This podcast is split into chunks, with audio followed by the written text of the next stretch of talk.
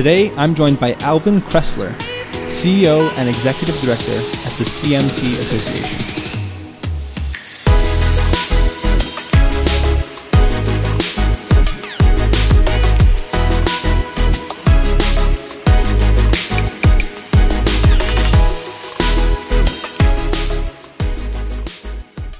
Alvin, thank you so much for joining us on the Association Marketing Show.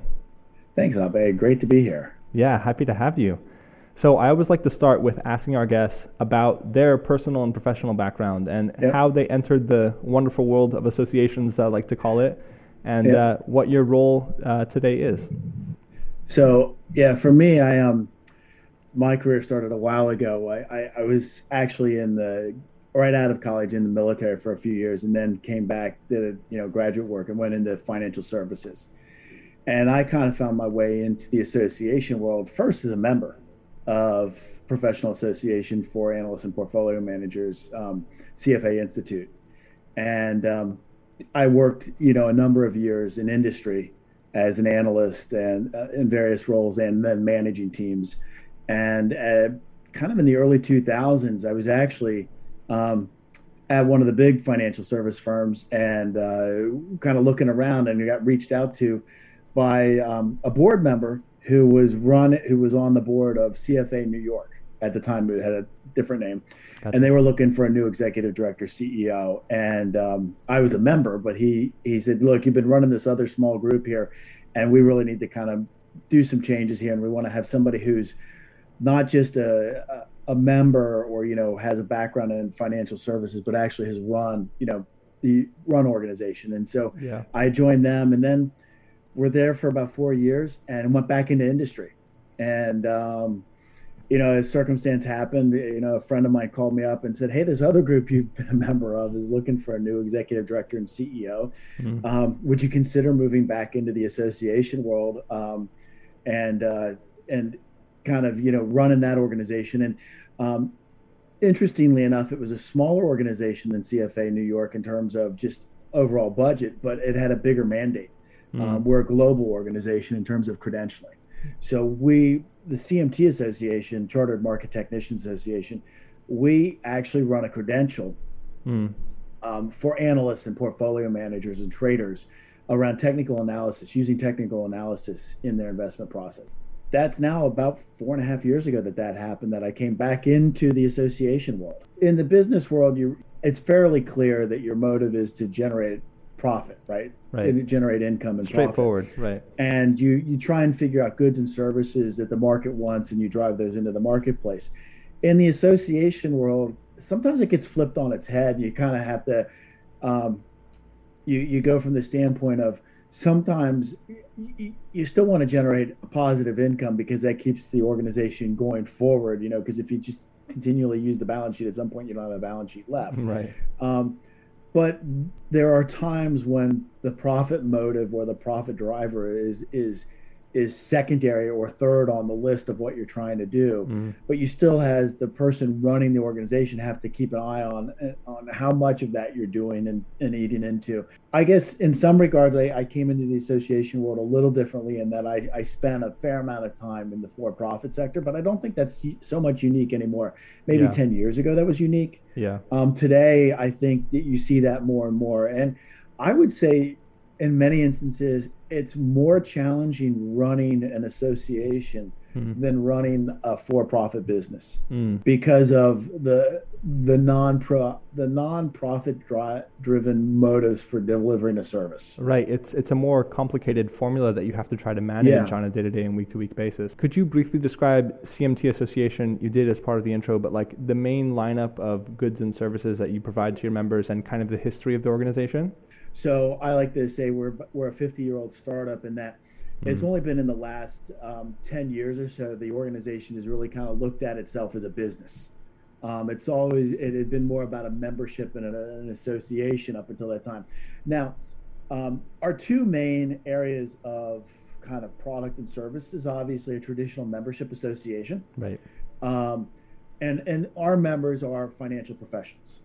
Um, it's not an association for individuals who are just interested in technical analysis. Right. Although we do provide some of our programming gears to that so that there's a, a, knowledge base that gets out into the public that the skills aren't kind of misunderstood or misused mm-hmm. because it can be dangerous you know it's, it's, somebody says if you if you just show somebody give them a book it's kind of like laying a loaded gun mm-hmm. uh, you know if there's yeah. no context around it totally um, so the organization really started as a membership association and then developed and said you know we really should put a framework around what defines um, a professional technical analyst. And so they developed, you know, years ago, started to develop the body of knowledge in the curriculum, and that's where we do it. And so our our our business is kind of ev- almost evenly divided at the moment, a little heavier to the credentialing side okay. in terms of just how that business develops. Yeah. Um, and then from that, you, it's a three part exam. It's it takes about eighteen months if you go fully through it. We give all three levels of the exam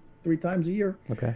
Um, so if you're successful and you pass all three levels, then you would apply to become a full member and use the charter. Mm. You have to be a full member to use the charter, so you have to be a member in good standing. Mm. It's part of, um, in some regards, I hate to say policing, but it's about making sure that um, the individuals who say they are charter holders are maintaining their continuing ed. We don't have an explicit number of hours, mm. but every year our members sign a, a, an annual disclosure statement that says that they're maintaining proficiency hmm. because our skill set can be applied in so many different parts of the market. Yeah. It's hard to say you need 10 hours here and 10 hours there because in some pe- people they actually need two hours in, in category A and they really need 18 hours in category B because that's how their their market and where they play is developing. Right. Um, so that's really what we we do and and obviously there's other pieces around what we call membership value. Um, that is really continuing ed programming mm-hmm. for our members, and and we make that available to the public at large. Yeah. Um, in many instances, so that it's not just contained, so that anybody could can, can come in and listen in and and, and use utilize that knowledge and, and hear from those experts. Gotcha. Um, but again, those are the two primary. Perfect. We're a very small staff with a global mandate. Um, I have eight full time employees, including myself globally. Uh, there are probably another five mm-hmm. on and off part-time employees okay. and then there are 100 to 150 volunteers who consistently work with us right. um, helping us put on chapter events around the globe um, and so you know we we do leverage you know that and then we leverage a lot of vendor relations you know yeah. um, whether it's on the technology front or on the marketing front and deliverables of marketing using platforms rather than developing everything in house. Like that can yeah. be a superpower if that's done well, or it can yeah. be kind of an unmitigated disaster if it's not done well in terms of right. kind of outsourcing key components of your organization's work to vendors, right? So yeah. it seems like that you have found a way to do that pretty successfully that you have uh, you know at least a handful if not a large amount of really successful vendor relationships. Yeah. I know we've been working together for a little while, you know, Feathr and CMT Association, but right. I know that you work with many other vendors. What would what advice would you give to yeah. other association leaders or association executives um, in terms of creating vendor relationships that are actually successful and fruitful long term, as opposed to being being like yeah. expensive experiments or wastes of time, which I've also seen. Yeah, I, I think the key the key is is um, having a really open and transparent dialogue with the vendor, letting them know what you're trying to gain from the relationship and how they can gain from the relationship. You know, and obviously the relationship for them is is in many instances, you know, you're a customer and you're you're you're part of their revenue stream. Mm-hmm. But if they have a really good understanding of what you're trying to gain, um, it also helps them focus their service. If they have six products, but the reality is, is you really only are, are you're only going to be able to capture use and utilize two of those products mm-hmm. having a very clear relationship and transparency with that with that vendor about hey look i know we could have access to all six of your products with the way our relationship is structured but the reality is is is we need to focus on these 2 mm-hmm. and the other thing that i think also helps is is with all of our vendors we have really regular check-ins a couple of our vendors that you know are our very key vendors in delivering the test and the curriculum. Um, those vendors are at different times of the year weekly check-ins, if not bi-weekly check-ins.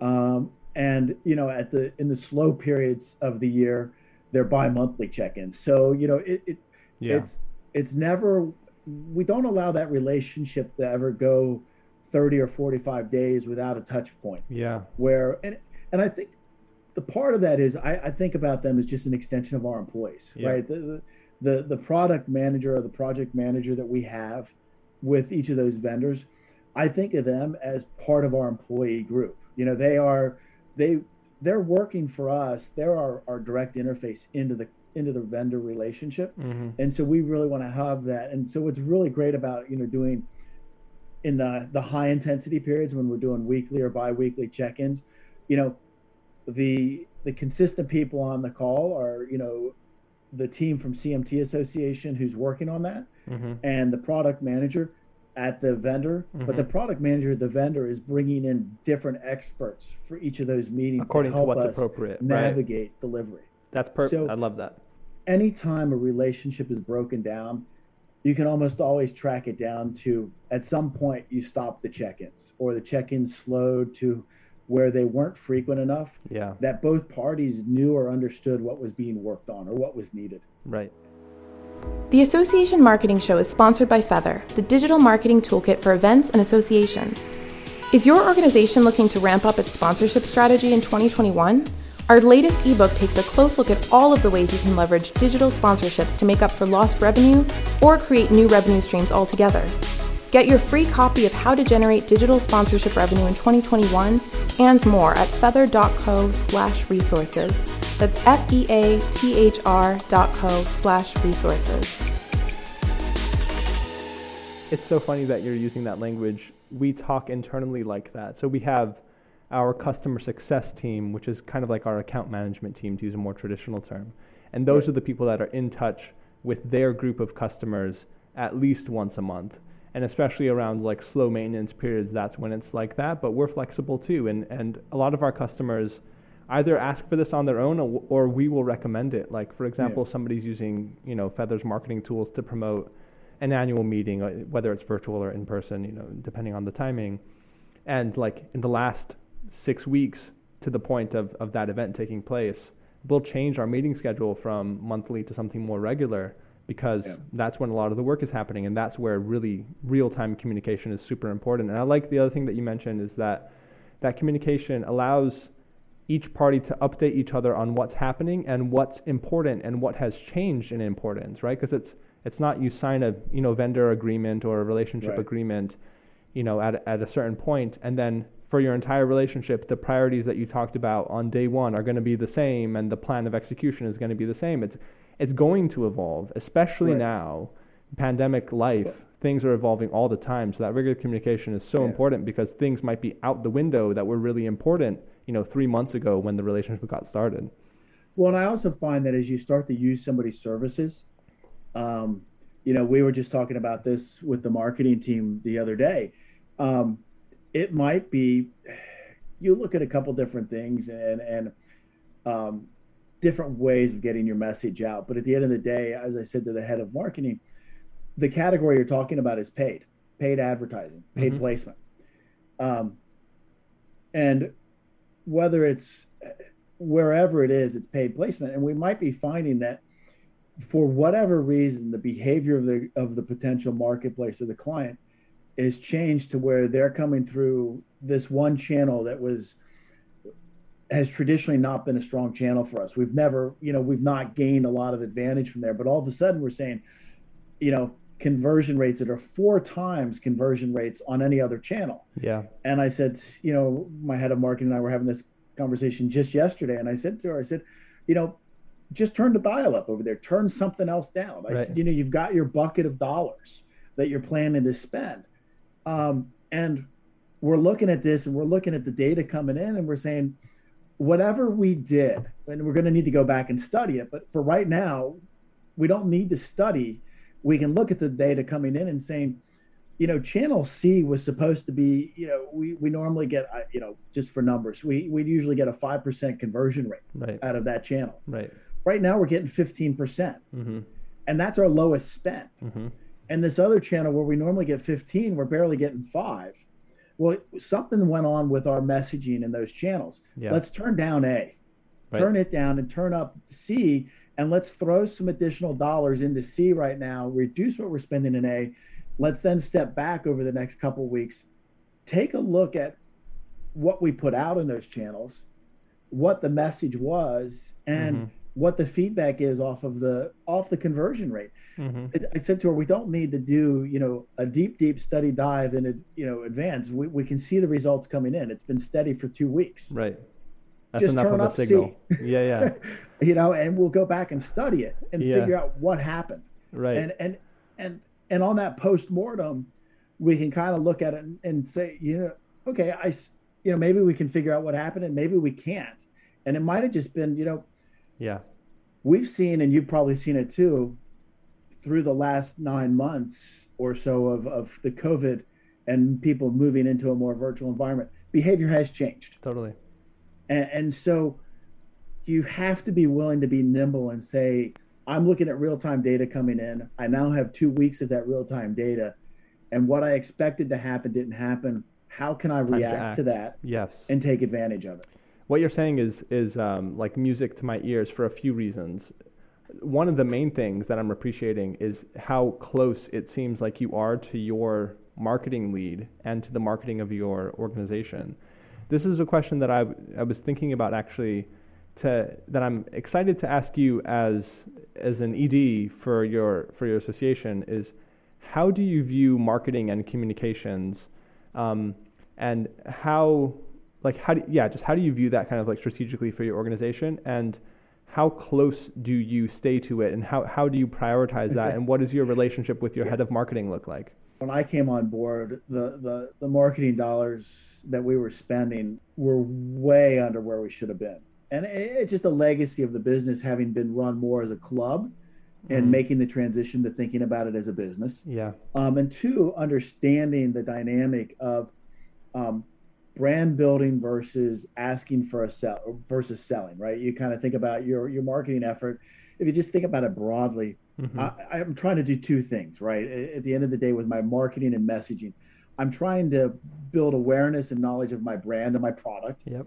And then the other piece that you're trying to do, which is much closer to the customer, in the end of the day, when you think about it, is I'm trying to get them to take an action. Right. I'm trying to sell something. And so the marketing has to we, we have these conversations internally all the time.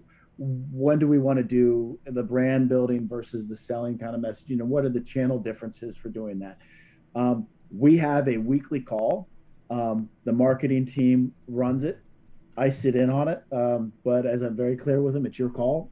I'm just the participant from the standpoint of i might ask questions um, and with the business development team, the team that's on the ground trying to do stuff either with sponsors mm-hmm. or positioning product. And again, we're a small team, so sometimes that involves you know um, yeah. volunteers and, and and or vendors as part of the call, or it might be separate calls with them. Yeah. But we do that weekly, um, and then you know the my my marketing head and the and the and the um the the team that works with her um, on the website and other development stuff around the website because we I kind of moved the website from being considered technology to being part of the marketing. Yep. You know, like Smart. it's yours. You own the website as part of the marketing team. It's right. it's it, it, it's now it's your it's one of your tools.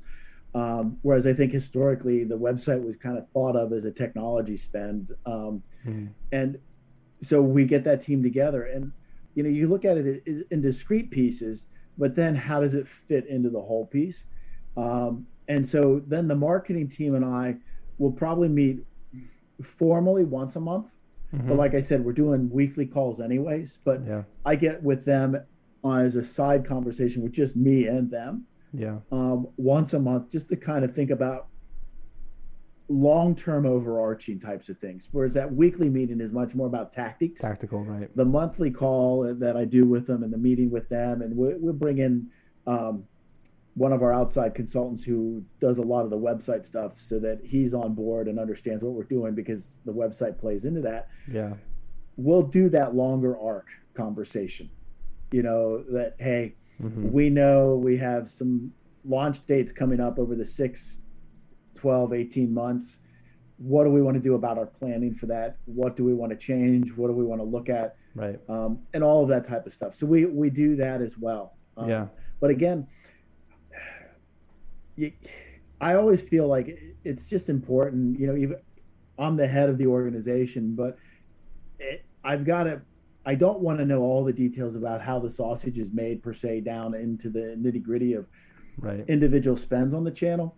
But what I want to look at is that on a big picture is have them bring it up to me and say, overall, this is what the picture looks like. And then, mm-hmm. you know, we can ask questions about how um, we want to change things. And then are we thinking about a new service or in the case of something you know we've talked about with your team yeah. is changing patterns of consumer behavior generationally right so i'm in the generation and probably the you know middle to end of that generation that joining affinity groups or membership associations is part of what you did i look at my kids mm.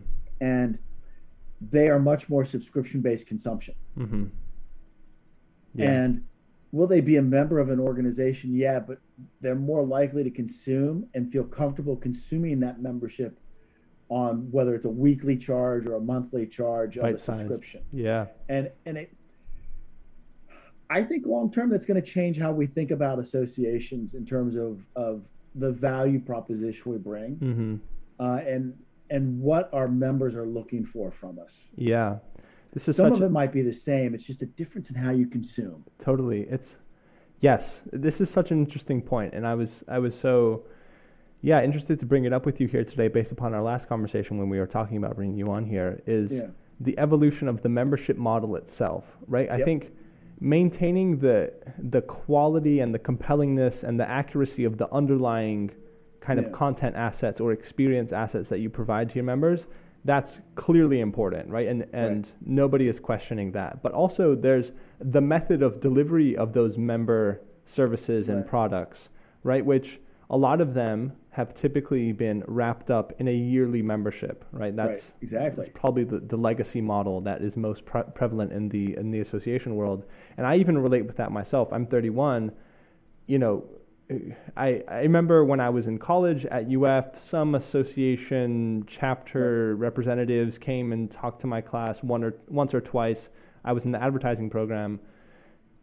I kind of like vaguely remember hearing about some chapters of some associations yeah. related to what I was studying, but it was not like, oh yeah, like that's part of the rite of passage of becoming a professional advertiser or marketer, which is right. what I was on the track for, was to become part of these one or two or three associations like that was critical and um, and so I can relate with that point too and a lot of my kind of professional education so to speak I get in little pockets from different individuals organizations mm-hmm. brands some formal things but it's kind of all over the place and so because of that I'm reticent to give three four five hundred dollars or more per year to one organization I would rather right. use that in bite-sized uh, manners throughout the year to get that piece of info or that course or that webinar yeah. or what have you from different people that you know according to what I see that I want to learn more about or what I need and um, so yeah I think that's super interesting it's not yeah. only like keep up the quality of your ongoing education of your member experiences and member resources but what is the method that you are uh, delivering them through that also requires innovation not just innovation on the underlying oh, yeah. content I actually think what's starting to shift is one, it's been forced upon us, right? Because of COVID and going virtual. The local chapters don't necessarily always have the budget or the the the strength to do something in a virtual world. They weren't set up that way, mm-hmm. right? They didn't have the they don't have a whole website. They don't have, you know, they were part of a parent organization's website or they were um, or they operated through the parent to do that portion of it, but the live programming was done locally. Right.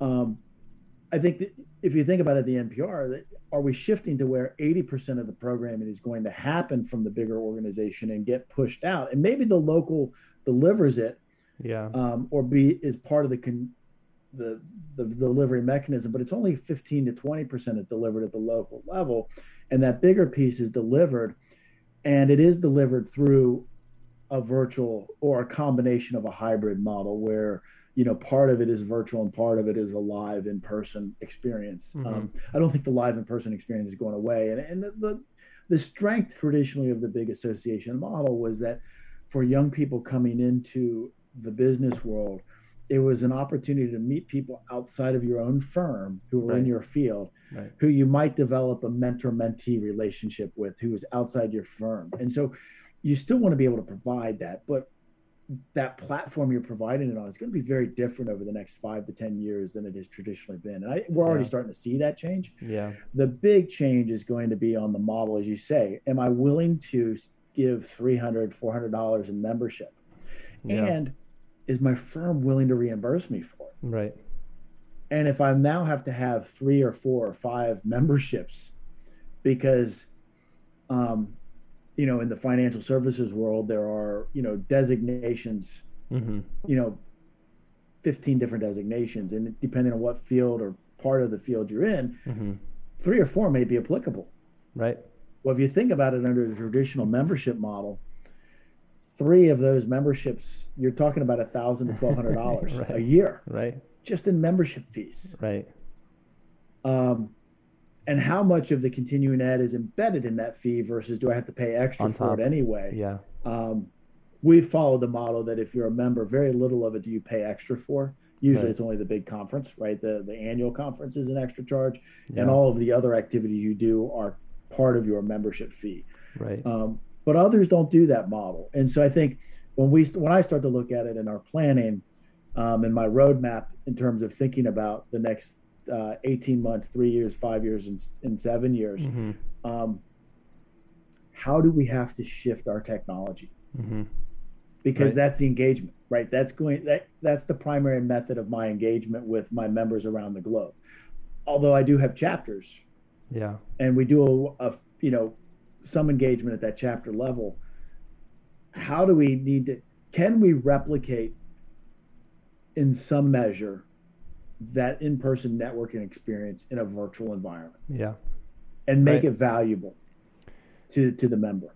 And beyond yeah. just ultimately we have to deliver good content that helps you develop your skills.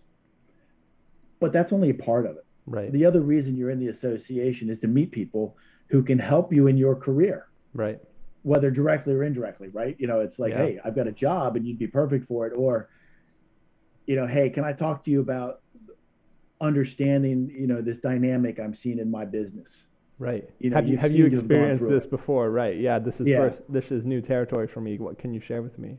Yeah. Yeah. So yeah i think that that that consuming it on the piece basis or on the subscription basis as you do it, it is going to become a bigger part of it just when you look at generationally because for better or worse the the phones that we have have and the apps have delivered that you mm-hmm. know that demand of of i I can have an app on there and maybe I pay four bucks for the app yeah. and I have it, but then I can buy additional services through the app as I need them.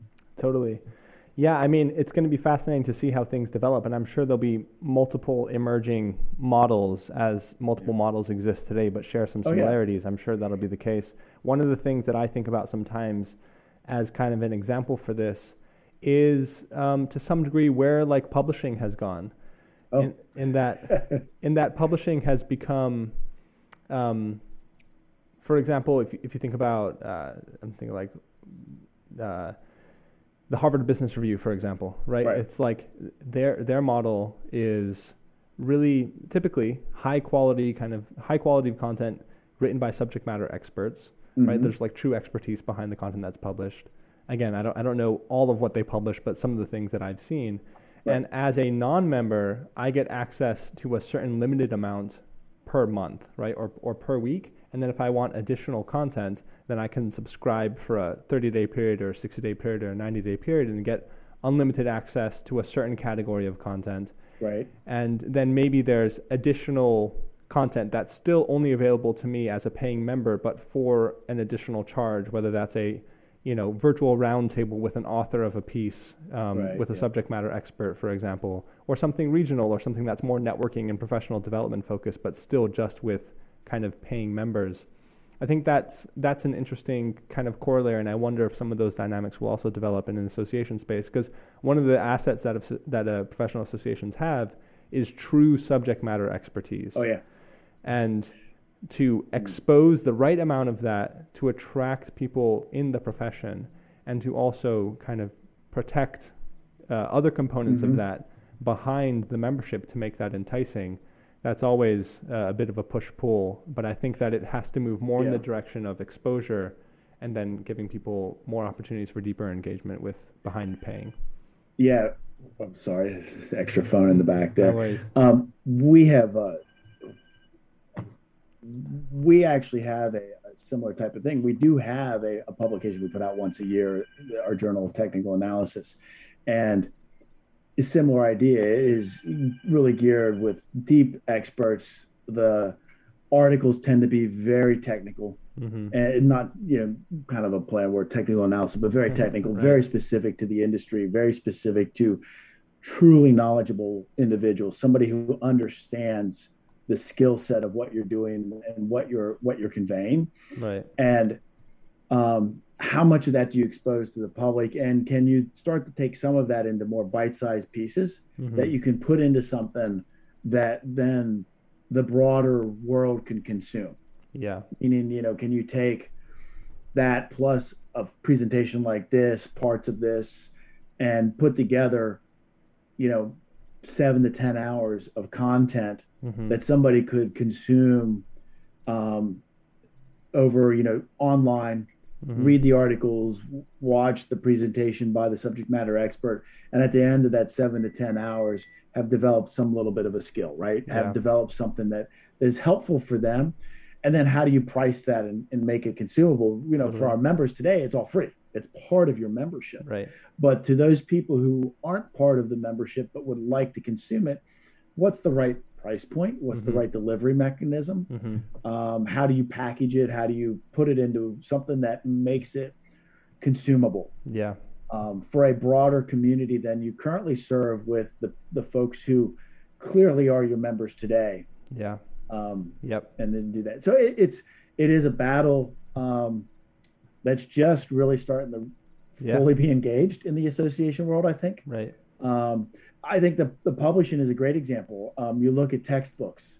Um, you can still get you know uh, here, let me grab here. This is our 2020, the 2021. For, so like, everybody listening, Alvin just right? grabbed a big uh, textbook yeah. and showed it to the camera.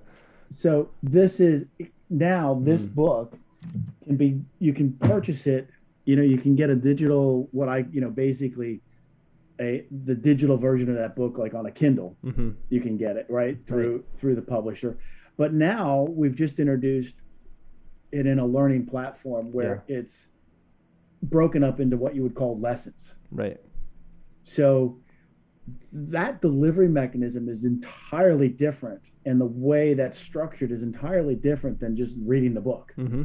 It's all the same material. Right, but it ap- just, it appeals to a different type of learner right. as well. Right. Alvin, last question before we let you get out of here, if that's okay, sure.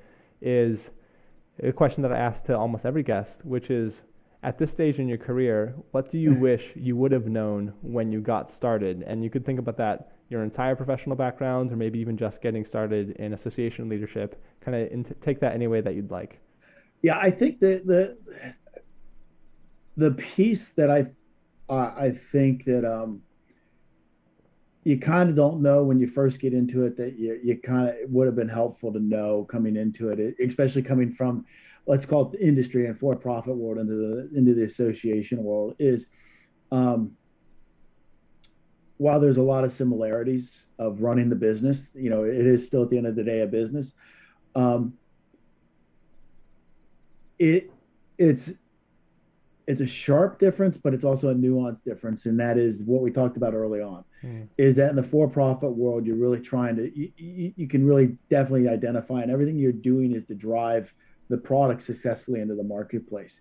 And in the nonprofit world, that balancing the fact that you have to deliver and have a have a need and a mission to deliver services that at the end of the day are all just cost centers Mm-hmm.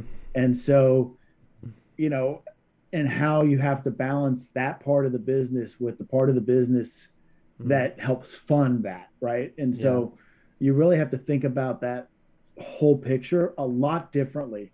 And and it's hard to, you know, for anybody who's never sat in the chair, it's really hard to understand that, you know, until you've been in the association world. Mm. Um, that that there's that balance that has to be that you have to kind of grasp and mm-hmm. get get your arms around. And I think my first iteration through the nonprofit and the association world, that was a big part of the battle. Mm-hmm. Um, and I, I took over, you know, the, the other association um, in 2006 and in 2008, the financial world came to a crumbling halt because of the, the, the mortgage.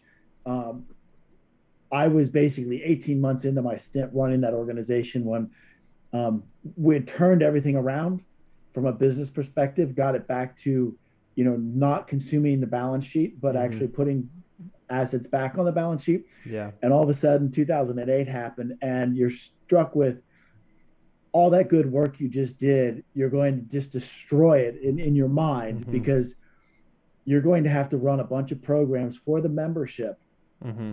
to help them because you're looking at a quarter of your membership out of work. Yeah, right. At minimum, by the way. Yeah. that was that was the number we got with people openly telling us they were looking. Right. I estimate there was another 15 to 20% that was out of work that weren't telling us they were out of work. Mm-hmm. And realizing we now had to offer a lot of programming. Mm-hmm.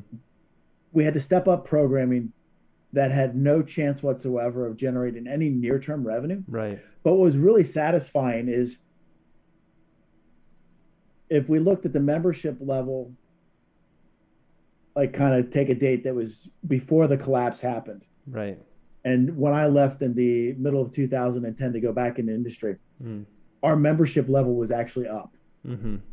Right. I think that only happened because during that that the hardest 12 month period of time, yeah. we went out to the members who we knew were unemployed and said, "Look, if you're yeah. unemployed, we're waiving your membership dues for the year." Right we and we want you we want to help you get back employed mm-hmm. um, you know would you if you were running a for-profit have ever gone to clients and saying yeah. hey this product that you pay you know $350 a year to have access to we're going to give it to you for free for the next year but just because your business is struggling right. yeah yeah it's it's it's um you know, it's good value and if you do that with a quarter of your client business. base right what does that do to your revenue and uh, in your profitability? It, it, it wipes it out. Yeah. But when we look two years later, we actually grew our membership during that four year window from and, and in particular from the period just before the collapse to the end. Right. And and that was really hard to go through mm-hmm. and not knowing, you know, not having experienced that in the membership world or having been exposed to it. That was the one piece if I look back, mm. understanding that sooner. Right. Understanding like, we that adapted to it quick, reasonably quickly, but I think we could have adapted to it six months sooner if I had, you know, been much more aware of that going in. Right. Yeah. And talk about timely advice, huh? That's we find ourselves. Many associations find themselves in that exact same situation right now, and I'm I'm pleased to say that I've heard from many association leaders that this has been their realization as well. That in this time where the association is struggling for revenue because events have been canceled, sponsorships right. have been lost, et cetera, et cetera, kind of the knee-jerk reaction is try to recoup as much of re- as much revenue as possible, but in many cases, the members are hurting, and the right. members need to be attended to, and their needs need to be met. Yeah, and then if that's done well, that will kind of come back to you. Karma is practical, right? That'll mm. come back to you in the future. Right once a recovery has taken place and, and the industry is in a better place. So that's talk about yeah, timely no, advice. And, and, that I think when I look back is had I had I been able had I had, had that experience or known that more fully mm. when I first started in the association world, yeah, um, that I could have reacted quicker. Yeah. I, we reacted quick enough, but it, you know, I just look at it as a, a big learning experience that yeah. you know it was good to go through, but mm-hmm. boy, it was painful at the time. well, it's a great story, and I'm sure it served yeah. you in this time, and it's yeah. it's a, again very very timely, relevant story and advice and takeaway for for what's happening right now.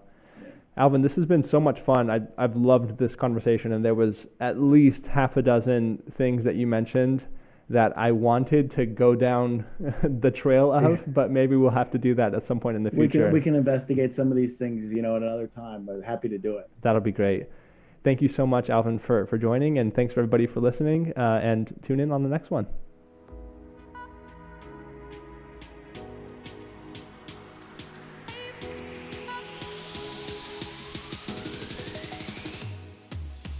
The Association Marketing Show is brought to you by Feathr, the all in one digital marketing toolkit built just for associations. Today, more than 800 associations use Feathr to power the digital marketing for all of their key programs, like virtual events, membership campaigns, continuing education, and more. To learn more about our technology and do it for you implementation services, check us out at feathr.co. That's F E A T H R dot C O. And if you've got feedback about the show or would like to join as a guest, shoot us an email at podcast at feathr.co. See you on the next one.